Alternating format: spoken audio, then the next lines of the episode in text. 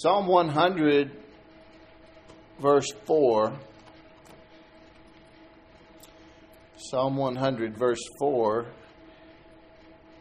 says, Enter into his gates with thanksgiving and into his courts with praise. Be thankful unto him and bless his name. And then the fifth verse tells us why. Why we're to be thankful and praise him and bless his name. For the Lord is good. His mercy is everlasting, and his truth endureth to all generations.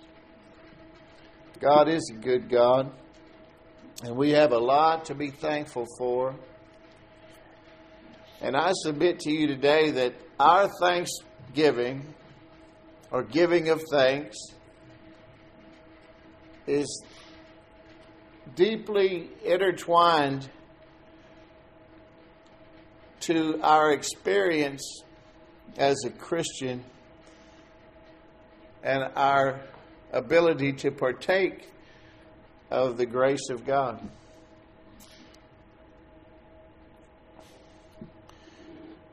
this time of year and, around this time and, and at uh, certain holidays, the 4th of July, it kind of becomes kind of a history lesson with me a little bit. I enjoy doing that because I think it's it's becoming all too common that our history, our real history, is forgotten.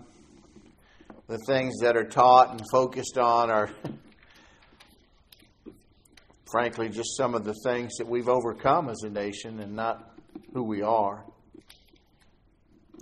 And instead of focusing on the fact that we have, unlike other nations, have overcome all of the terrible problems of our past, people tend to dwell on things they shouldn't. According to the word, they shouldn't.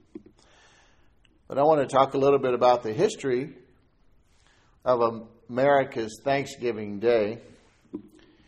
In 1620, in September, around the sixth day of September, the Pilgrims left England, Plymouth, England.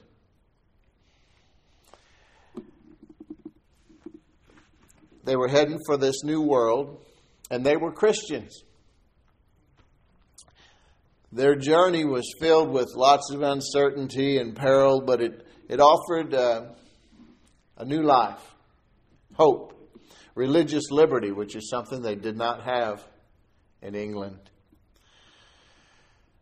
Something this country is frankly in jeopardy of losing, even though it's at the core or the foundations and of our history and the Christian values and doctrine of Christianity are at the center, the very strategies and content of our Constitution here in this nation and our Declaration of Independence. For over two months, 102 passengers braved the harsh elements of a vast storm tossed sea, and finally, with firm purpose and a reliance of divine providence, they arrived in Massachusetts in late November. The pilgrims looked for a suitable landing place on December 11th, just before disembarking at Plymouth Rock. Remember, they left Plymouth, England, so they called it Plymouth Rock. They signed on board the boat, the ship, the Mayflower Compact, America's first document of civil government and the first to introduce self government. They had a prayer service. Then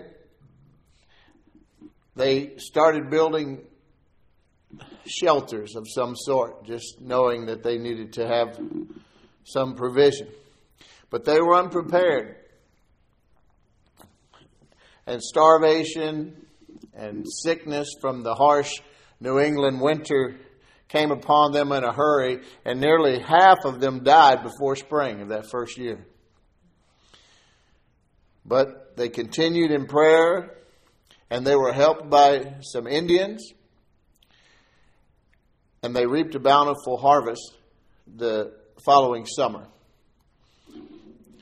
So, when they did, these grateful pilgrims, they decided to have a three day feast. They started on December 13 of 1621 to thank God and to celebrate with their Indian friends. This wasn't the first Thanksgiving in America because they had had something similar in Virginia as early as 1607, according to everything I've studied. But it was America's first Thanksgiving festival. Pilgrim Edward Winslow described the Pilgrim's Thanksgiving in these words Our harvest being gotten in, our governor sent four men on fowling or bird hunting, so that we might, after a special manner, rejoice together after we had gathered the fruit of our labors. They four in one day killed as much fowl as served the company almost a week. Many of the Indians came amongst us, and their greatest king, I don't know how to say his name, Massasoit, with some 90 men, whom for three days we entertained and feasted. And they went out and killed five deer, which they brought.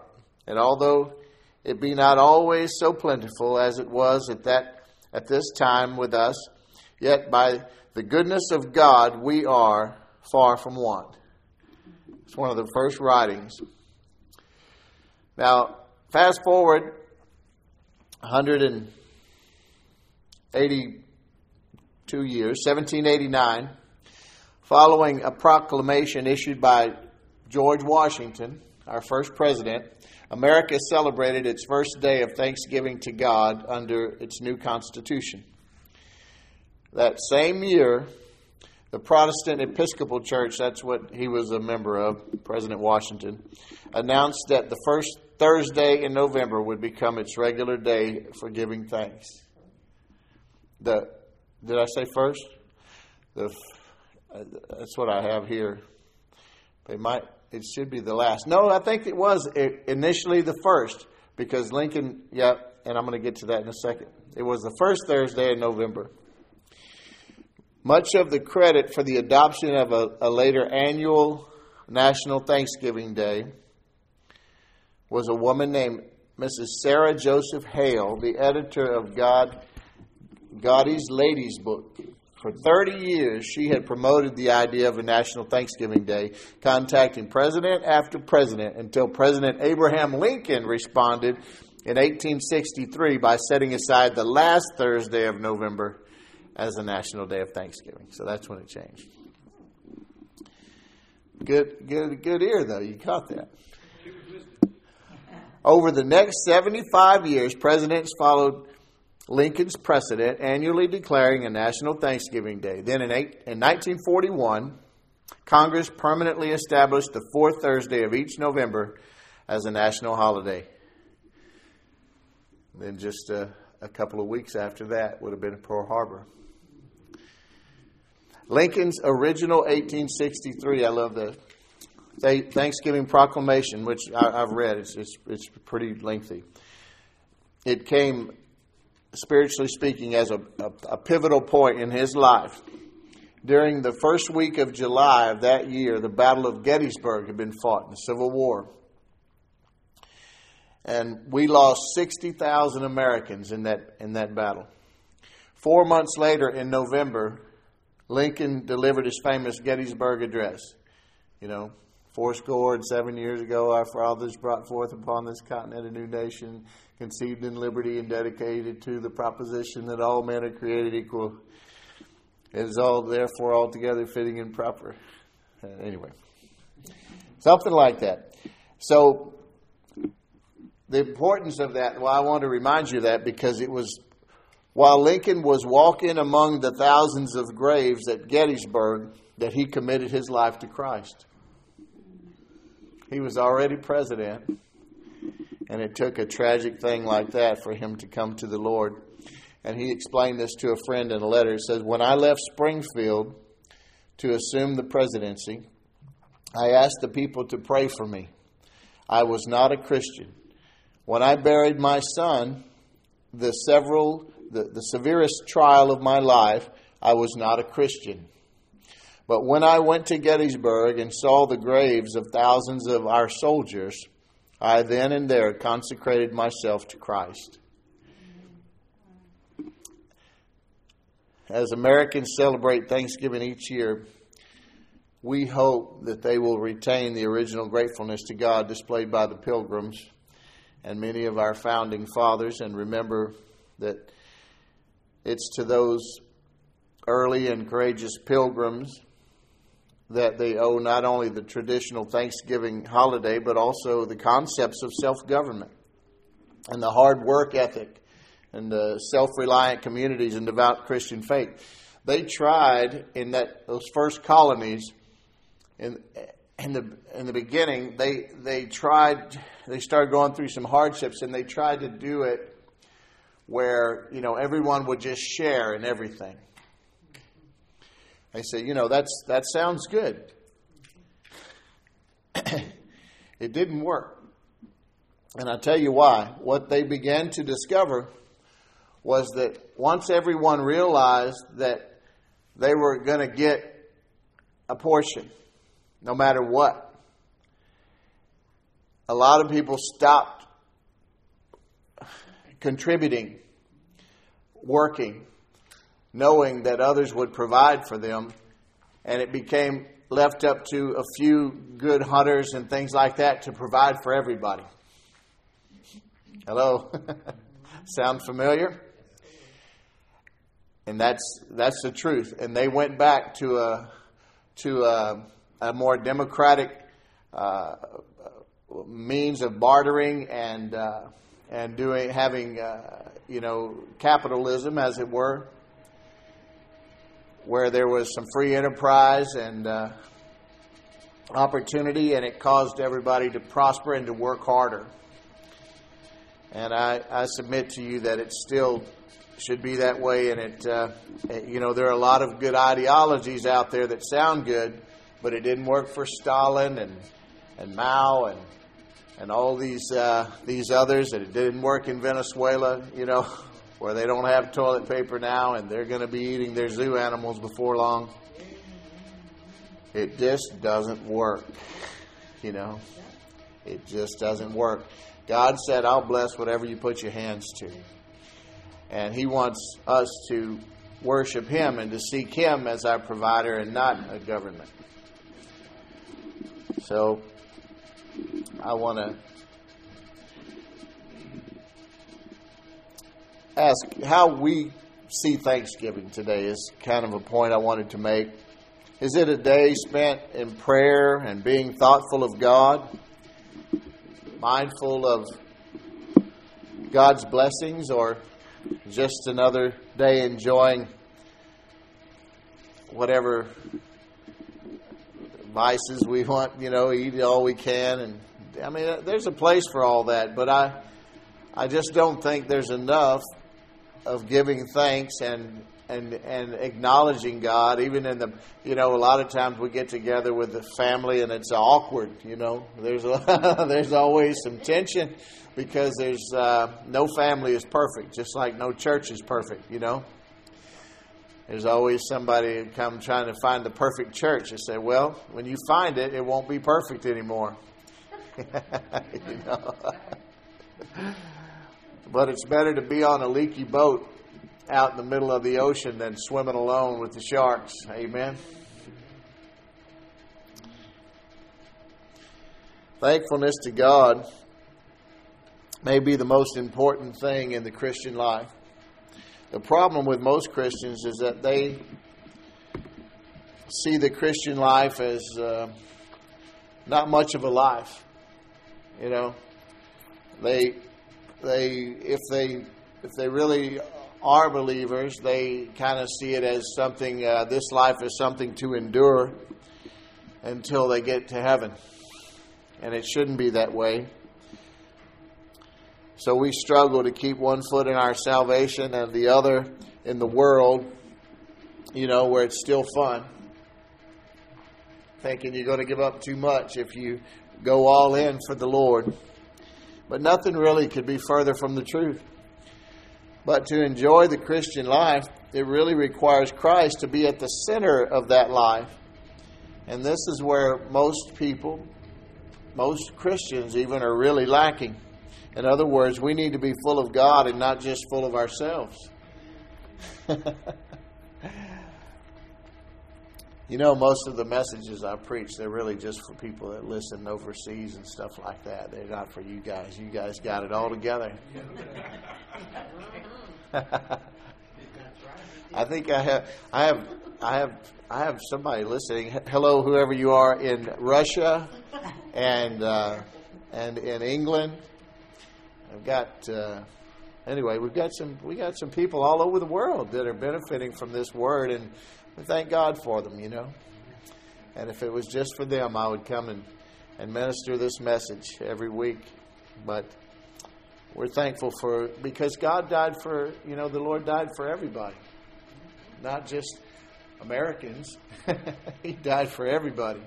That's why we love everybody. You know, we may not we may not agree with their ways or their ideologies or their politics. Uh, you know, I don't care what what someone believes as long as they can convince me they believe it because of, of this word.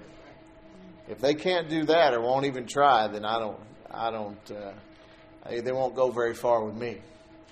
Because I learned that I had to toss out any of my own thoughts and ideologies that didn't line up with His. And that's when you really become free. Someone who lives by this truth is someone who can really live a life of peace. You know, when you when you tell the truth all the time, you don't have to remember anything. That's what Mark Twain said. And when you live by the Lord's truth, you don't have to worry about trying to fit in. It's called the, the you know the fear of man is a terrible thing, and most people that have it don't really recognize it or they won't admit that's what it is, or maybe they just don't know. But anytime that you you're guarded on what you say or do because you're afraid it might not be accepted by men, then that's the fear of man and it's a snare of the devil, the Bible says. So the best thing to do is just to, not that we're all perfect in it at all times. Of course, God is love, and we're made in His image. We want to be loved, we want to be liked. It's not normal not to, but to to give up God's will and His ways and His truth that we've come to know, just to blend in, that's a sin. And it's better just to make up your mind. If God said it, that settles it. I'm not going to argue with you about it or anything. I still love you, but don't don't try to force me to call that which is evil good. You know, I love you. I don't love the sin. You know. Just like, you know, if uh, one of our children runs out in the street. Heck, Tavana and I were cleaning out our garage today, and our little dog, she's sitting out there being so good for two, three hours. Next thing you know, and Tavana complimented her on it because usually she's a little crazy, you know. We looked up, and she's gone. Well, we have a path. We go on a walk with her, you know, with her leash. Well, she decided, well, I got this. You know, I'm going to go I'm going to go on my own. They're busy. well, we weren't too happy with her, you know. We still love her, but uh, that that's not going to fly, you know, because we know what's best, right? She could have got ran over. She could have got snatched up by somebody really easy, and she'd have wanted to come home. But anyway, the. Uh, but one of the greatest tools for for staying full of God, keeping Him at the center of our lives, of His love, of His, of His peace, His blessing and provision is to, to thank Him. Just to live a, a life of thankfulness and praise to Him. He inhabits the praise of His people. Isn't that what the Bible says? And have you ever noticed that? You know, when you're, I, ooh, I, John, I just saw you in your bus praising God, man. I know you do that. I just saw you, man. but you know, have you ever noticed how that really just begins to fix things? You know, your mind could be off. You could have your thinking could be wrong, and you recognize it. You're just out of sorts, and then you just pick those. And sometimes those hands are the heaviest things in the world when you're not in the mood. Oh, praise you, Lord! And you know, you just start start thanking God. You know, I I was out trying to find her a, a vehicle to drive because I sold hers out from under her, and uh, and I was tired of looking, you know, and uh, and this guy, he, I, I said, well, maybe you can work the numbers on this one. I I went and test drove it and everything. I liked the the price on the windshield, and then he comes back, and the price went up four thousand dollars. and he said, I'm sorry, you know, they just put the wrong sticker on there. I said, man, I, I don't think I've ever been in one of these little rooms where the price went up, you know. but he thought I was going to be mad, and I wasn't. I said, you know, I know that the last thing you want to come and tell me, for starters, and I know the guy that put the sticker on there is is you know he's he's probably going to be sorry he did, and and I'm not mad at him. You know, things happen. I said, don't don't get me to don't think I'm going to begin complaining right now. I'm just happy that I'm able to be out here looking for for a new car. I'm not going to complain about my shoes. I met the guy with no feet, you know. And he just got a kick out of that, and he thought that was the coolest thing that he experienced. I, he didn't get a. I left, you know, but Mama didn't raise no fool. But, but we we parted friends. Amen. it wouldn't have done any good to do it the other way. But I think as Christians, our thankfulness is kind of a spiritual thermometer. You know how I always refer to that scripture in the Bible examine yourselves to see whether you be in the faith. I always hate hearing that kind of thing when I'm sitting out there where y'all are. I'm like, you, uh, Pastor uh, Robert Morris in, in Dallas, he, he said, this guy came up to him one time after service and said, Pastor, you made me uh, second guess my salvation. He said, Good. it doesn't hurt to check on yourself, you know. you know, it, it, it, if you find yourself in a good standing, then it should encourage you. If there's some things you need to fix, then maybe wasn't a bad idea to draw a little attention to it, you know. But I, I've never ever preached a message to anybody but I've sure had a lot of people think I did. You know, I don't know a preacher that hadn't. You know, Duane Sheriff up in uh, Oklahoma says that he's had a lot of people that that will leave offended. They will be the greatest uh, people in his church, and that you know, and just love him and everything. And then comes and "Well, I just didn't like the way you said this, and you know, I know you were talking to, to us." And he goes, "No, I wasn't. I didn't know. I had no idea."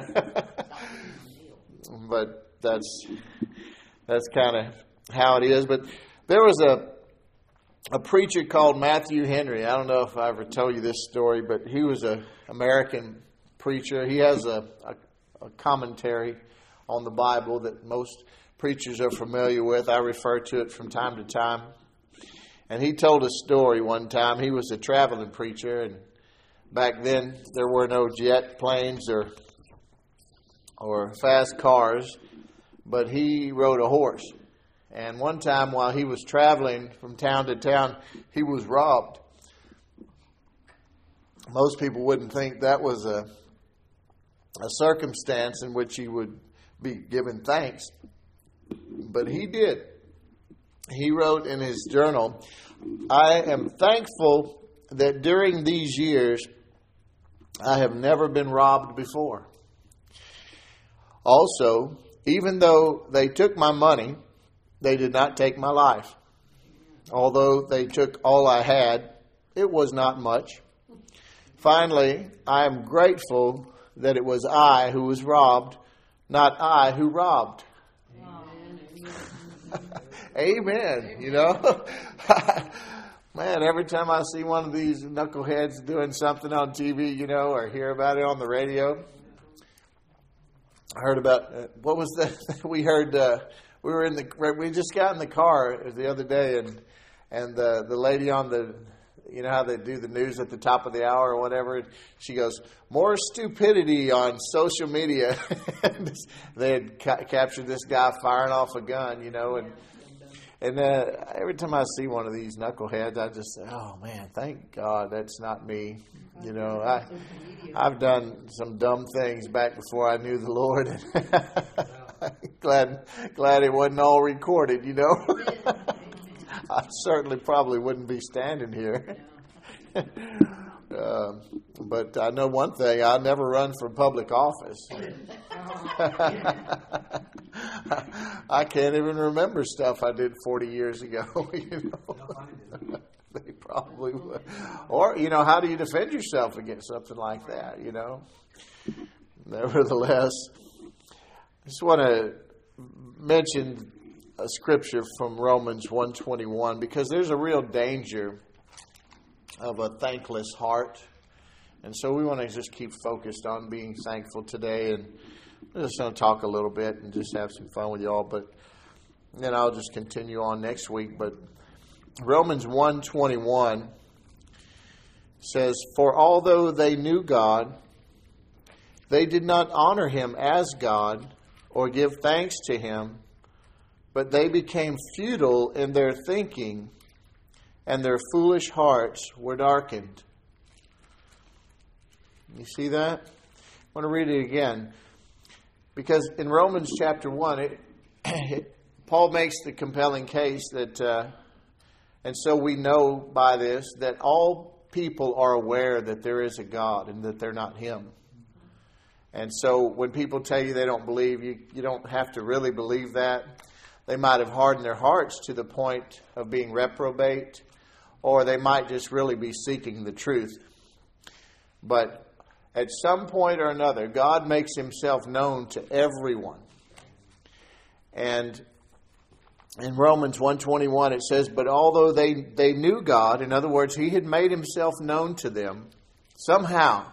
And it says it talks about even even if they didn't have this word or a preacher, they he may he will speak to people by the things he created. In other words, sometimes I can remember uh, you know, I remember I, have told the story about sitting on a, a, stone wall out in front of some apartments we lived in when I was maybe uh, nine years old. Sitting there, it was a time of a real, uh, uh, a really being lonesome as a child, and all my brothers and sisters had moved away. I was the youngest and the only one that didn't have their dad, and my mom was kind of going through some things, and I was alone a lot, and I was really bitterly lonely, and hurting in my heart. And I remember just sitting on that wall and I became completely aware that I was not alone.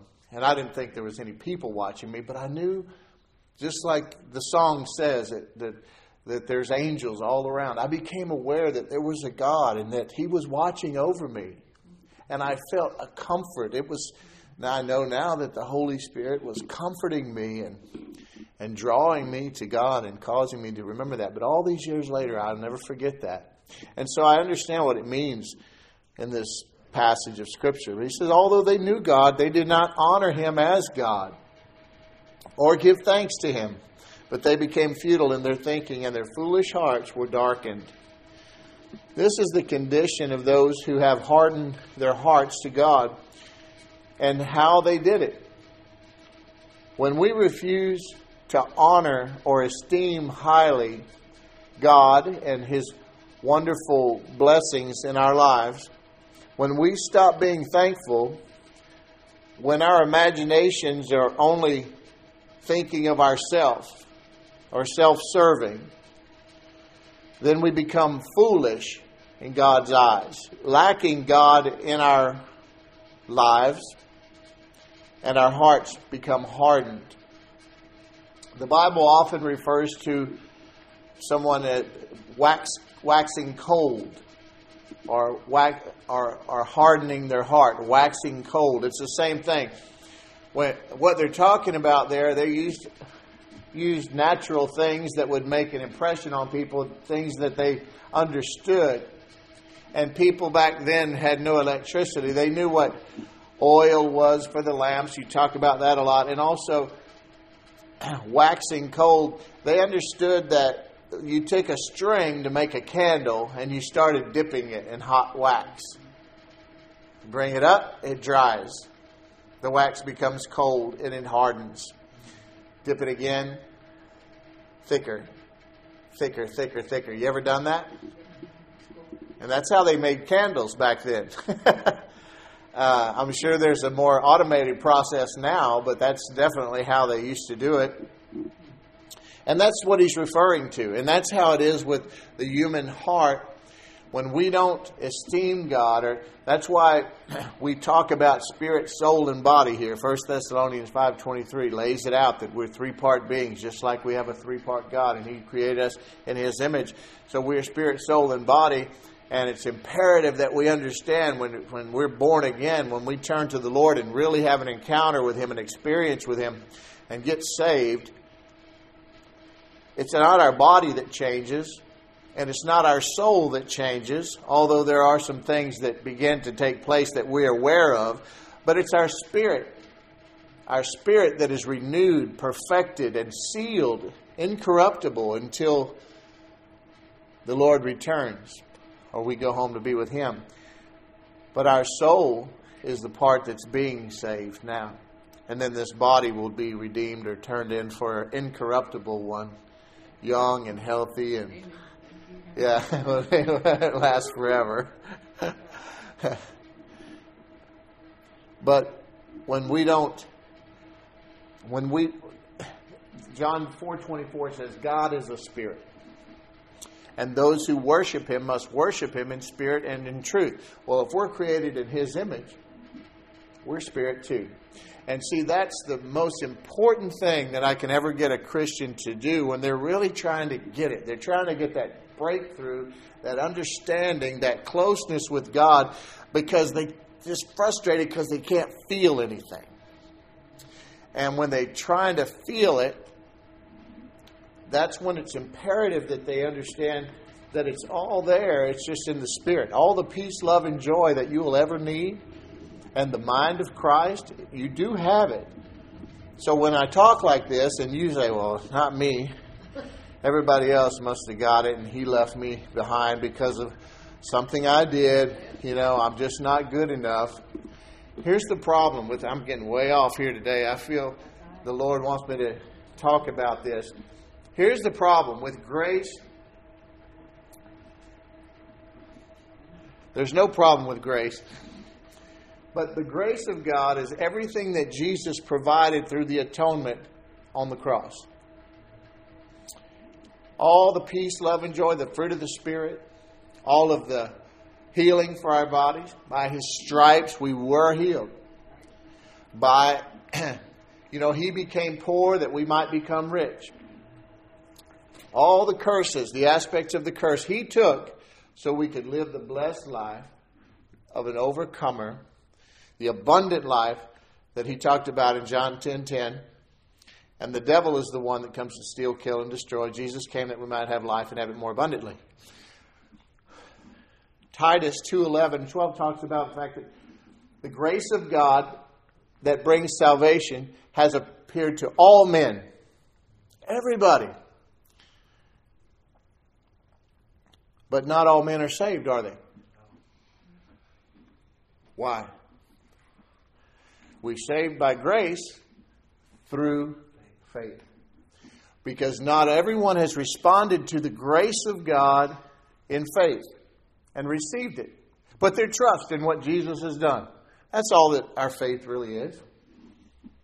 That relationship where we come to put our confidence in the truth of the Word regarding the things that He's done to provide for us for even this life and the next. Faith is the hand that reaches out and retrieves the things provided by grace. Without faith,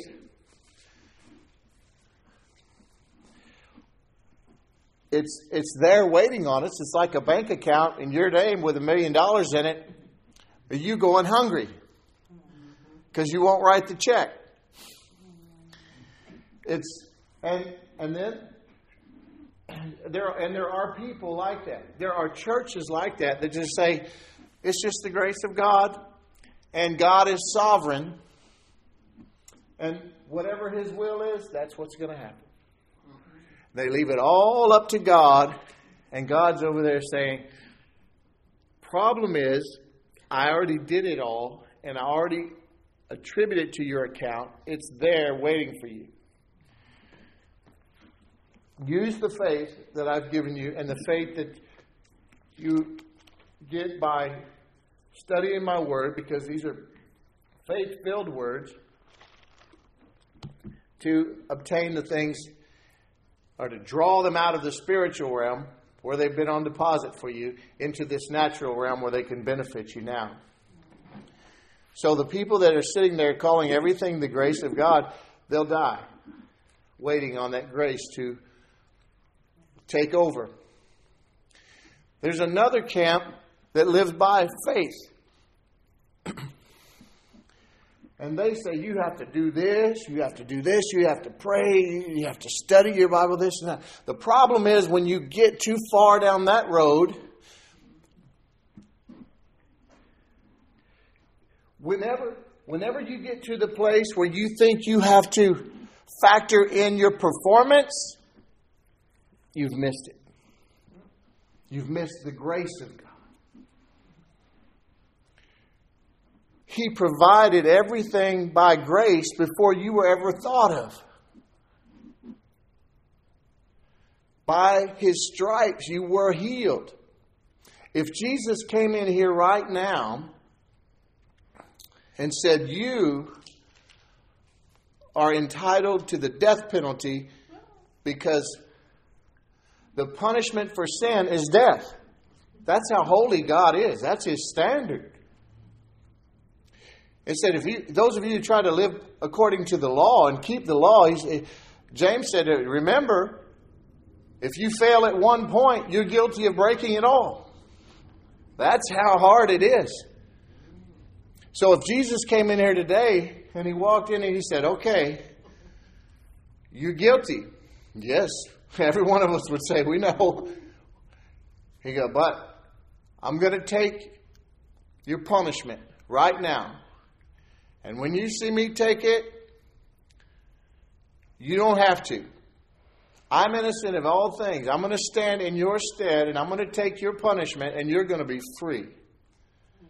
You would believe it. You would believe it if he stand here and told you that and then you saw him take the beating. The problem is, he did it 2,000 years ago and credited it to your account then. He's not going to do it again. And you don't have to either. All we have to do now is believe it. Wow. By his stripes I was healed. Now, here's the thing. I had somebody that I love more than anybody. Went to the doctor. And I'm not going to elaborate on it, but over a period of, I don't know, a year or two, never tell me. Never told me. And I'm not saying that to hurt her. I'm saying it because I, I think it's going to help somebody. You know why? Because she thought I would condemn her.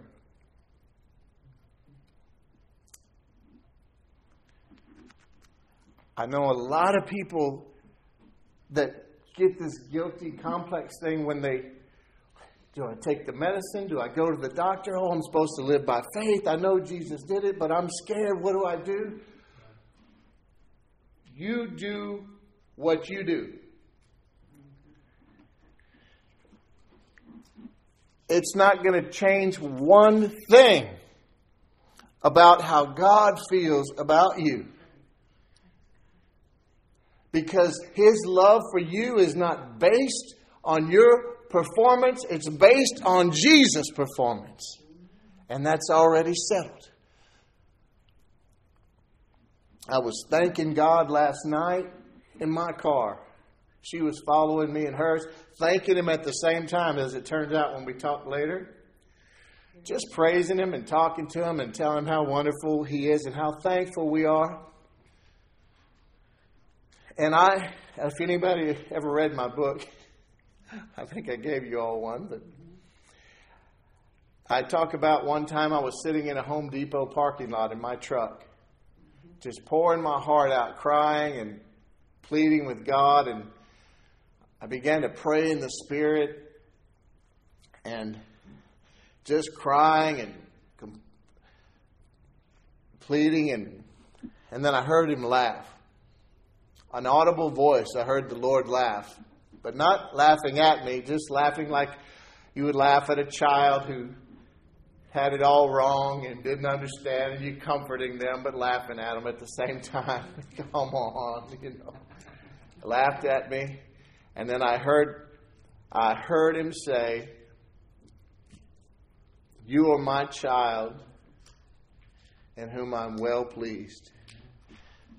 And I, when I was thanking him and telling him how much I loved him last night, I stopped at, at the line of cars at the light and I looked to my left and I saw that spot where I was sitting that day. It's like he, remember, I love you too. That's where I told you so the first time and you heard me. And, oh, it was just last night. and, and this is, you know, Tavon and I, we have this kind of, you know, relationship with the Lord. It's just, we just, I, you know, I have to. One of the things I thank him for the most is that my wife loves him like she does. She didn't always. She was, I think she was a little scared of him for a long time, but now she's they're tight, and I love it. I love it, and I'm sure that she thanks him for the same thing because you know I needed him and I didn't know it, but I love him.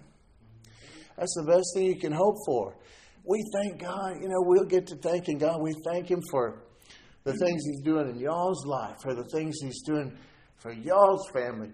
For we thank Him for all the wonderful things that we know He's already done, and we're praying, and you know, because we know the value, we know the story when when uh, when when Jesus was ministering, and there was crowds outside, and people couldn't even get into the house where He was at. Some people brought their friend. Remember? carrying him on a mat. Big crowd, they couldn't even get to the door. And They climbed up on the roof, dug a hole, and dropped him down right in Jesus' feet. At Jesus' feet. And that dude got healed. Every healing, everything you every time you see a miracle or healing in the Bible, you look for the faith. There was a mustard seed of faith required. Remember, he took the blind man out to the city, walked him out of the city before he healed his eyes. Where's the faith in that? Well, that blind man, once he got to the edge of his comfort zone, where he knew he, where he was and how to get back to the people that probably cared for him or whatever, it took faith to keep going with Jesus. He could have just left him there. There's always faith involved. You can look for it. It's it's fun. It's it's very exciting. The Bible. You can always. Where's the faith? Oh, it's the mama's faith. Oh, it's it. Ah, here's the faith. That particular time, that guy that got healed, no faith exhibited. Where'd the faith come from? His friends. Amen. Came from his friends, Linda. You got friends. Y'all got friends that pray for you. And I know He hears those prayers because those are unselfish. So that's why I'm always hoping y'all are praying for us too. because He hears that, you know. He hears that. I can't wait till I see these two boys just just get overcome with the Spirit in a grocery store or a bank somewhere where there's somebody sick or hurting and they just lay hands on them and, and they're healed right there on the spot. And they come and run into, in here on Sunday and tell about it. Because it's, it's in you, it's in them. It's in all of us. We have that. Raising from the dead power inside of us. The kingdom of God is within us. We are in Him and He is in us. We are one with Christ. How can you get mad at somebody in the world when they don't have this? I was telling my nephew that the other day. It's like he was talking to me about he's a smart young man, my brother, only son, my brother that passed on. Smart kid. But man, he'll start to thinking about things. You know, he he wants to right all the wrongs. You know, I tell him, listen, son, don't let them rent space in your head. You have control over that. You, you know. But listen, all these wrongs, and that's wrong what these people have done. They they don't know God. How valuable is it that your name is written in the book of life? Who cares about the rest of this? God can change everything in a second. He can, he can right all the wrongs, and He will. He just doesn't generally do it in our time and our way. Because He's not going to let us boss Him around. Why would He? His way is perfect, ours is not. but the fact that He loves us and says, I got you right here and nobody can snatch you from my hand.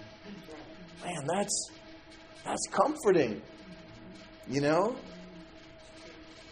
Shoot, I, when I see Tivana and I see that she's resting in the shadow of his wings, as it were, you think I'm going to be ugly to her? No. That's why, you know, people just don't understand in our culture today so scared to be a man, so scared to be a woman when when there's it's perfect the way God made it. That gentle, quiet spirit in a woman that is so beautiful in his sight. Why so terrified of that? They think they're they're giving up something. No. My mom would call these young women so foolish. Says you got all the power in the world. You want to be like a man, you know? The same, vice versa, unfortunately. Everybody just needs to stay in their lane and just be thankful. Trust God and learn His Word and learn how to put your trust in His promises. Grow in that relationship. And one of the key, key, key ingredients, if you don't know nothing else, you can't even think of a scripture to stand on, which everybody should have some you can be thankful. You can praise Him and thank Him and tell Him how amazing He is and how you just trust Him with everything. Cast your care on Him, for He cares for you.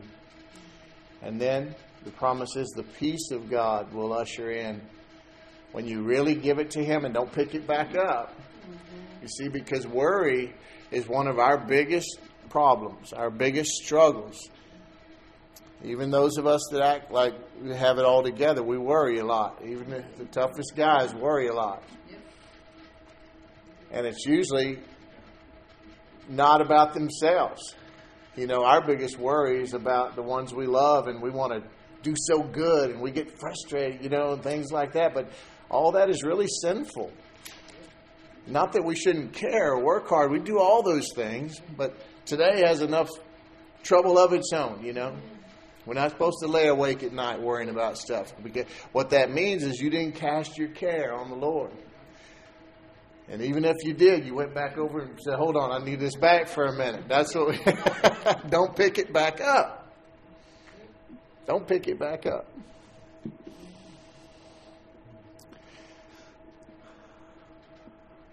I didn't get into the story I was going to today, but that I think I've had fun up here. I hope y'all have. I just want to end with 1 Thessalonians 5:18. Thessalonians back there, all those five T's in a row. 1 Thessalonians 5:18 says, "In everything give thanks,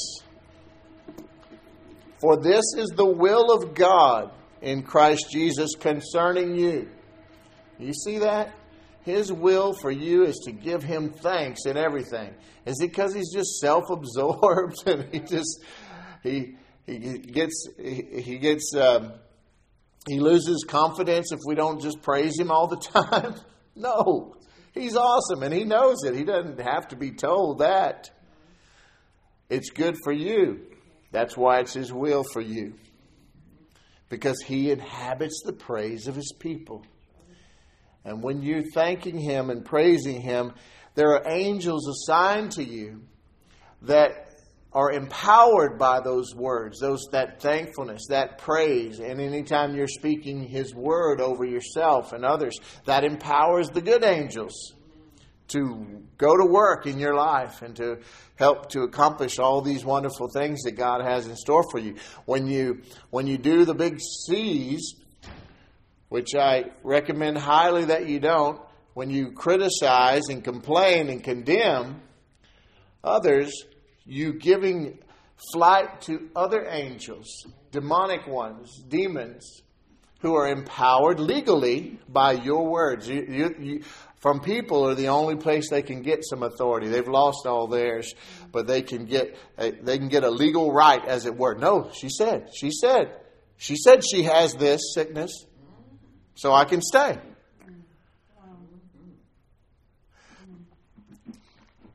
Empower the good angels. Starve those bad ones. Amen. And everything give thanks, for this is the will of God in Christ Jesus concerning you. Many things can reveal in us an attitude of ingratitude. The trials of life, loss, confrontation, even things which are seemingly good, like wealth and success. Or sometimes we just forget to remember God and His goodness. Forgetfulness, the cares of this world, pride, self sufficiency. Oh, I can handle this. The list of challenges just goes on and on. I have scriptures after scriptures about the unthankful heart due to each one of those things and what, what it accomplishes in their lives, and it's never good. So we want to be those thankful ones. When you can't do nothing else and it seems like the world is running over you with a four wheel drive, these are the times when it's most productive for you to give thanks. When the whole world looks at you and go, like that preacher who got robbed, how can he be giving thanks to God? Well, because I've never been robbed before in all these years. Even though they took all my money, they didn't take my life. And most of all, it wasn't me doing the robbing. There's always something to be thankful for. And it's hardest when you're the one going through. So that's why you need others. You know, you need armchair quarterbacks in your life.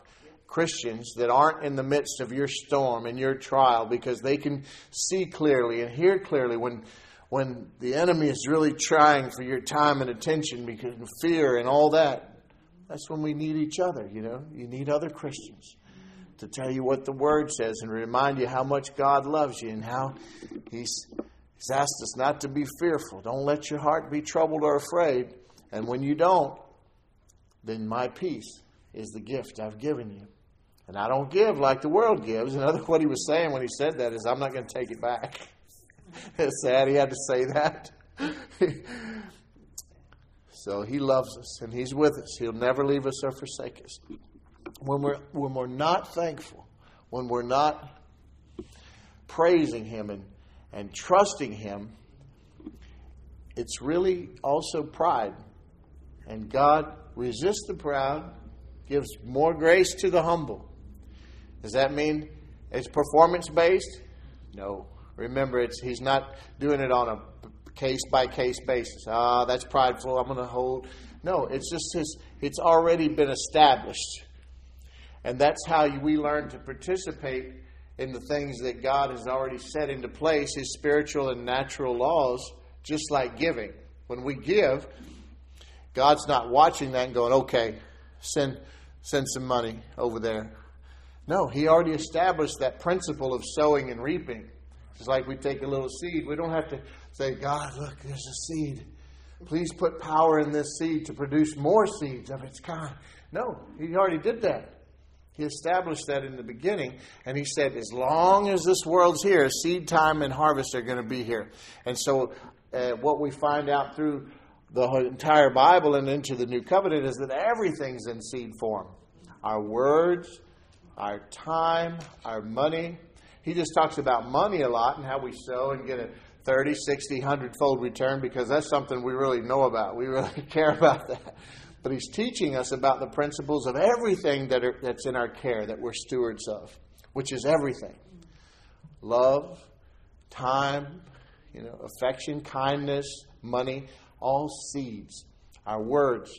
And remember, if we're sowing seeds of death, or you know anything negative, anything of the curse or that's not of God is death in some form. It will reproduce.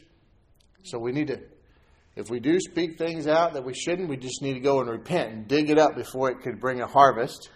We have that because of Jesus.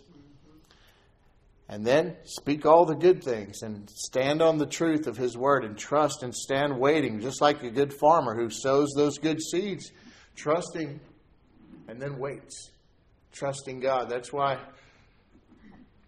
That's why we have hope. Hope is just an extended period of faith. And we have it.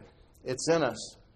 And the harder things get, the more we praise God and put thankfulness into our lives, there's a supernatural anointing and a provision of the Holy Spirit that will come upon us in those times of need and, and encourage us and help us and hold us in the, as it were, in, in the shadow of God's wings. Amen.